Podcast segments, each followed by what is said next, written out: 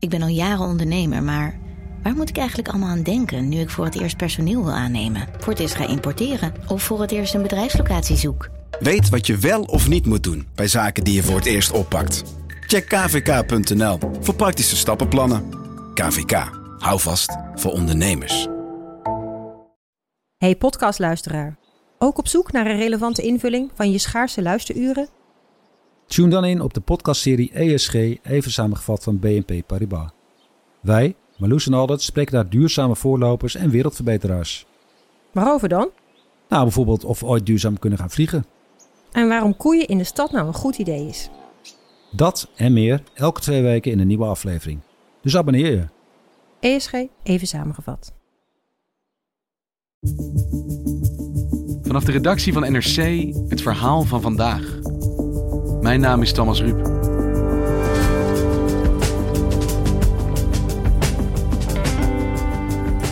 In het noorden van Nederland woedde de afgelopen jaren een strijd tussen de laarsjes en de raketjes. En de 148 andere soorten inhalers die er bestaan voor astmapatiënten. Het gevolg? Dokters die niet meer weten wat ze moeten voorschrijven en patiënten die niet snappen hoe ze een medicijn moeten gebruiken. Vandaag een verhaal over schurende belangen van artsen, apothekers en farmaceuten. En de patiënt die daar tussenin zit.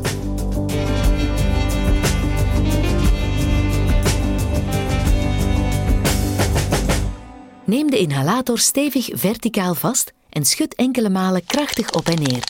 Verwijder de beschermdop van de inhalator. Houd de inhalator verticaal rechtop. Ik heb er eentje in mijn auto. Ik heb er eentje in mijn rugzak. Ik heb er eentje in mijn nachtkastje. Ik heb er eentje in de medicijnkast liggen. Uh, en er ligt er eentje in de vensterbank beneden. Karel Berghout is binnenlandredacteur en astmapatiënt. Hij maakte dit verhaal samen met Jeroen Wester. Het is niet handig om het in je broekzak te doen, hoewel sommige mensen dat ook wel zullen doen. Je broekzak is natuurlijk een ruige omgeving. Kijk maar wat je doet met je telefoon. En je bent natuurlijk heel voorzichtig met dit apparaatje. Recht je rug. Hou de inhalator weg van je mond en adem rustig en bijna volledig uit. Begin jaren 70 kreeg ik diagnose astma. Het is een heel onaangenaam gevoel, alsof een soort uh, steen op je borst ligt. Je gaat dus heel erg uh, kort ademen. Hè? Dat is een beetje het geluid dat je produceert. En uh, als je het s'nachts hebt, heb je ook het gevoel dat je niet op een kussen ligt, maar dat er een kussen op je gezicht wordt gedrukt. En er was alleen niet zoveel. Eigenlijk niks. Er waren wat pillen die je kon nemen, die waren niet erg prettig. Je ging raar van dromen. En toen kwam in één keer salbutamol op de markt. Wanneer een kind met astma benauwd is, gebruikt het een luchtwegverwijder. Na het inademen van een luchtwegverwijder ontspannen de spiertjes rond de luchtwegen en verdwijnt de benauwdheid meestal al na 10 minuten. De meest gebruikte luchtwegverwijder heet salbutamol. Een luchtwegverwijder helpt soms ook goed bij baby's, peuters of kleuters die benauwd zijn door een verkoudheid die op de longen slaat. Het is een wonder. Ik kan niet anders zeggen. Salbutamol is ongelooflijk. Je puft het in en de benauwdheid is binnen een kwartier, 20 minuten verdwenen. Het bestaat uit een metalen busje met vulling en een plastic houder. Ik weet toch dat ik het probeerde, ja. Ik kreeg altijd naast, omdat je zo benauwd werd, altijd een soort paniek. En ik had dus weer dezelfde paniek. Ik heb toen toch gepuft. Dat ging toch met een capsule die je moest kapot draaien. En ik ademde het poeder in. Het, was toen een poeder, nu niet meer. En het belangrijkste is die totale gevoel van ontspanning dat ik heel snel kreeg. Dus ik voelde ook de paniek wijken, want die versterkte benauwdheid natuurlijk. Ja, en je voelt je alsof inderdaad een kussen van je hoofd wordt afgetrokken. En voor een kind dat moet gaan slapen was dat een uh, enorme opluchting. Dat is wat ik me herinner. En ik kon gewoon weer gaan, uh, gaan voetballen, wat ik het liefste deed. Blijft de benauwdheid na een aantal weken helemaal weg, dan kunt u stoppen met de luchtwegverwijder. Die is dan soms alleen nog nodig bij extra inspanning, zoals bij sporten. Dat heeft mijn levenskwaliteit enorm verbeterd. En van de uh, wat is het, 800.000 astmapatiënten die Nederland nu telt, verbetert het nog dagelijkse levenskwaliteit.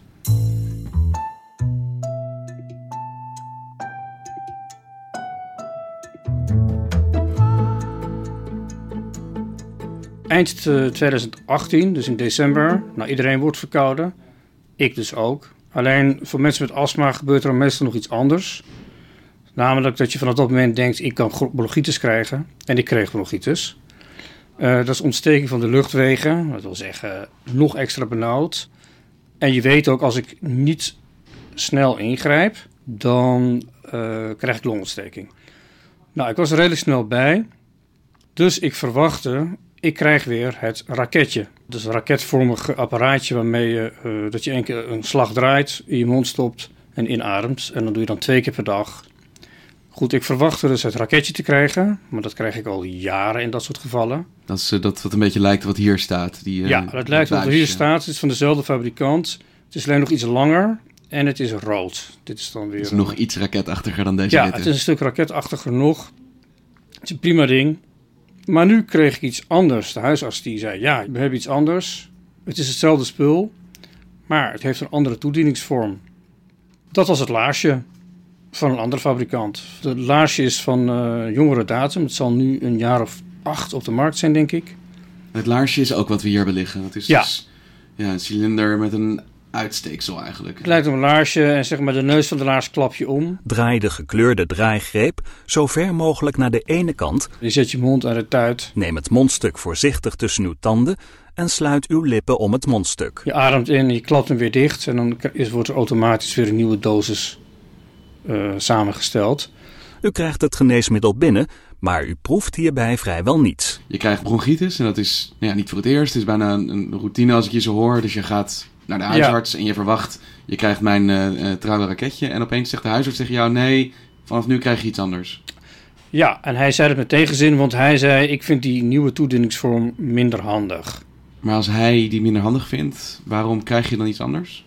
Dat is een goede vraag, die stelde ik mijzelf op dat moment ook. Dus dat ben ik in feite gaan uitzoeken.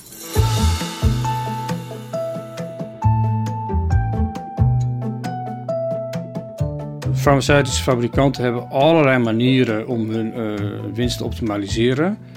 Je zou kunnen zeggen trucs. Hè, soms zou je het zo negatief kunnen kwalificeren. Ik, ik zie het gewoon meer als een soort uh, systeem. En ik vond het fascinerend. En bij puffers, wat me daarin aantrof, uh, aantrok, moet ik zeggen, is heel veel mensen gebruiken het. Het gaat om heel weinig echte verschillen en toch een enorm woud van puffers.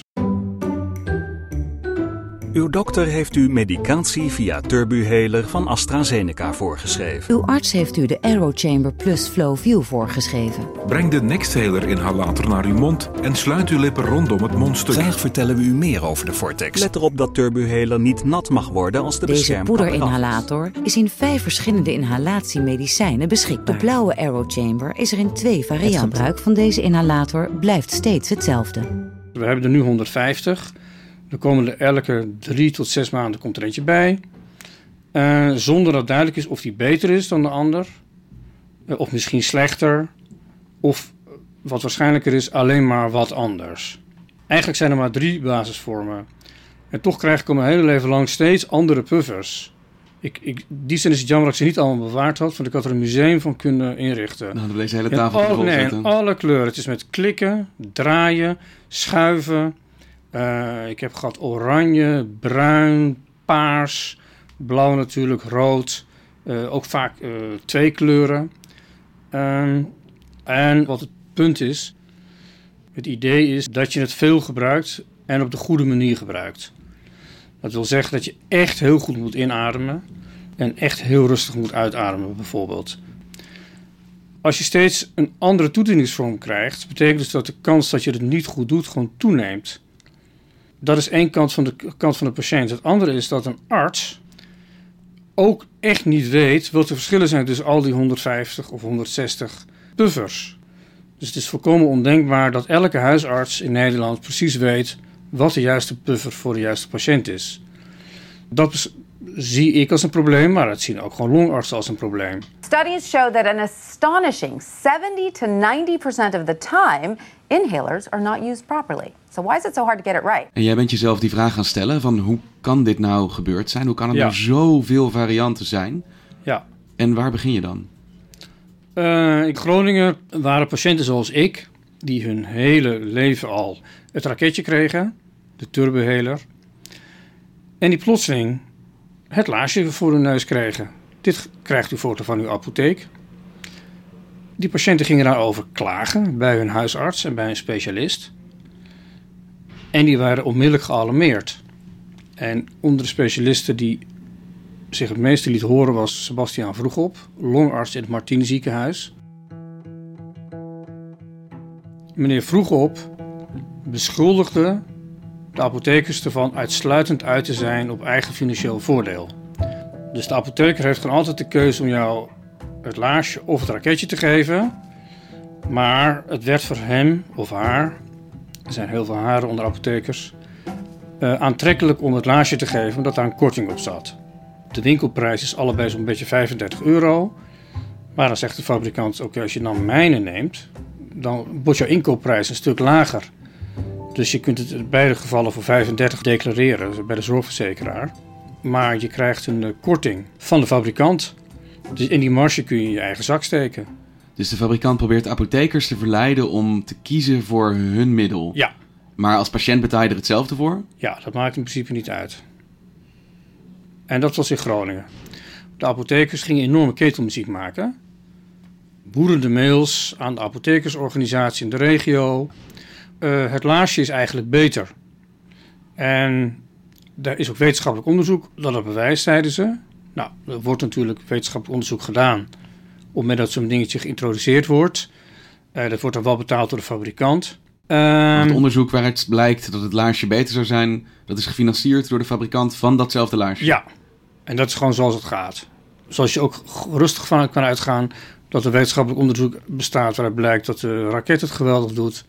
En dat is gefinancierd door de fabrikant van de raket. Dat is niet uniek voor laarzen op puffers, dat is hoe medicijnonderzoek wordt gedaan.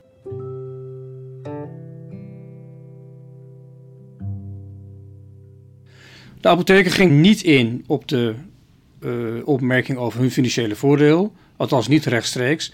Ze zeiden wel: hebben de artsen niet zelf ook financieel voordeel? Heeft meneer Vroegop niet ook financiële belangen? Want die werkt voor de fabrikant van de raket. Dus de apotheker zegt ja, maar de longarts die werkt voor de fabrikant van het raketje. Ja, hij is boos dat ze het laarsje voorgeschreven krijgen. Hij verdedigt het raketje. En hij heeft ook financiële banden met de fabrikant van het raketje. Het is niet zo, zeg ik met nadruk, dat hij op een of andere manier een rechtstreeks financieel voordeel krijgt als er een raketje wordt voorgeschreven. Dat is precies niet waar. Maar het is wel zo dat hij een buffer verdedigt die gemaakt wordt door de fabrikant, waar hij zelf ook zaken mee doet. Ook dat is allemaal niet verboden in Nederland, dat is gewoon zoals het gaat. Maar het is wel een, iets dat een vraag oproept. En die vraag luidt: wat maakt nou eigenlijk dat iets wordt voorgeschreven? Is het alleen maar het belang van de patiënt? Of zit er in het hoofd van de arts niet ook het feit dat hij goede zakelijke verstandhouding heeft met een bepaalde fabrikant? Die dingen zijn heel moeilijk te scheiden. En we weten uit wetenschappelijk onderzoek dat er altijd invloed uitgaat van cadeautjes. Daar is interessant onderzoek aan gedaan. En wat voor invloed uh, bedoel je? Nou, ze hebben bijvoorbeeld gekeken naar uh, als je een dinertje betaalt voor artsen. En het is dan maar voor 25 dollar per persoon. Dus het gaat helemaal niet om dure etentjes. Dan hebben ze gemeten of iemand dan positiever gaat denken over degene die dat etentje heeft aangeboden. En dat blijkt zo te zijn.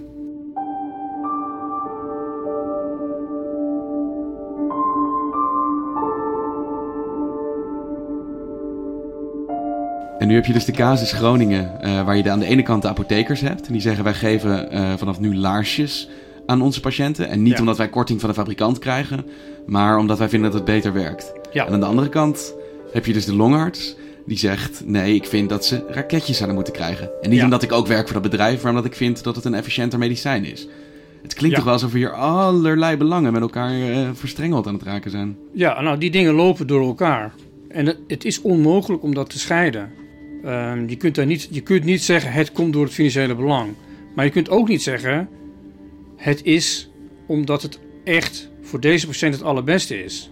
Er zijn geen wetenschappelijke onderzoeken waarin buffers als het laarsje en het raketje naast elkaar met elkaar vergeleken worden. Dat gebeurt niet. Waarom gebeurt het niet? Er is geen fabrikant die daar belang bij heeft.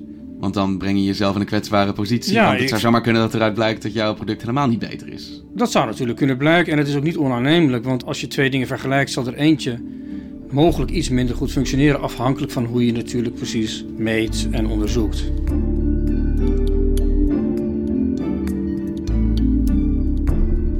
Terug naar Groningen. We hebben hier de longarts vroeg op aan de ene kant. Ja. En die zegt raketje. We hebben de apothekers aan de andere kant en die zeggen laarsje. Wie Ja. heeft hier dan gelijk? In Groningen is het uiteindelijk, eh, zoals dat gaat in Nederland, weggepolderd. Daar hebben de apothekers bakzeil gehaald. Dus als longpatiënt in Groningen krijg je nu weer een raketje.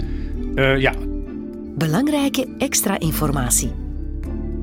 Sluit je mond en hou je adem op gedurende 5 à 10 seconden.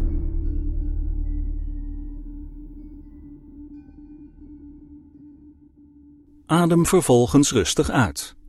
En is dit een groter probleem in Nederland, zeg maar, dat het systeem zo werkt? Het eigenlijk onduidelijk is op welke gronden bepaalde medicaties of hulpmiddelen worden voorgeschreven? Ja, dat is een breder probleem. In, niet in Nederland hoor, dat is gewoon een probleem van geneesmiddelen. Heel veel middelen zijn goed, leveren eh, eh, geld op. En dan zegt de fabrikant: Ik wil hiervan mee eten. Dat heet in de literatuur een me-too eh, geneesmiddel. Ik ook. Het deed Wij- ergens wij- anders aan denken. Ja, dat doet je ergens anders aan denken en dat, is, dat, dat snap ik ook wel. Maar in de wereld van de medicijnen eh, betekent me too. Er bestaat iets dat goed is. Er is niet speciaal reden dat er nog iets bij komt, behalve dat ik er graag iets aan wil verdienen. Dus een fabrikant ziet een concurrent heeft een goed werkend medicijn. Wij gaan onze eigen variatie erop maken. Ja, we maken ook gewoon, ook gewoon zo'n ding. Dus eh, daardoor hebben we heel erg veel cholesterolverlagers.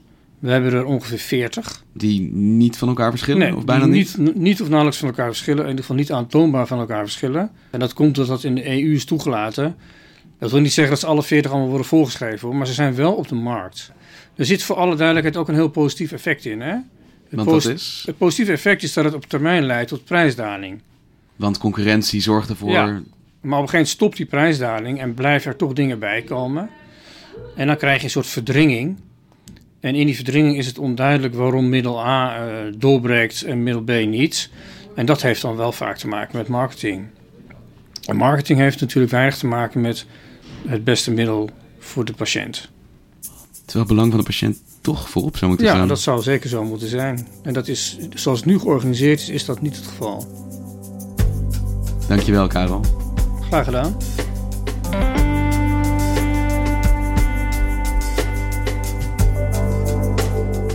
Luisterde naar Vandaag, een podcast van NRC. Eén verhaal, elke dag. In een eerdere versie van deze aflevering waren fragmenten van een opname te horen zonder toestemming van de betrokkenen. Dat had natuurlijk nooit mogen gebeuren en die zijn dan ook uit deze versie die je net hoorde verwijderd. Dit was vandaag, morgen weer.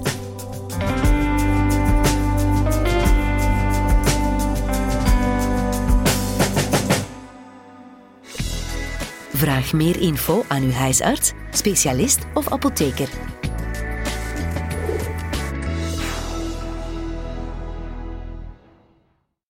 Technologie lijkt tegenwoordig het antwoord op iedere uitdaging. Bij PwC zien we dit anders. Als we de potentie van technologie willen benutten, kunnen we niet zonder een menselijk perspectief. Human-led, tech-powered noemen we dat. Ga naar pwc.nl.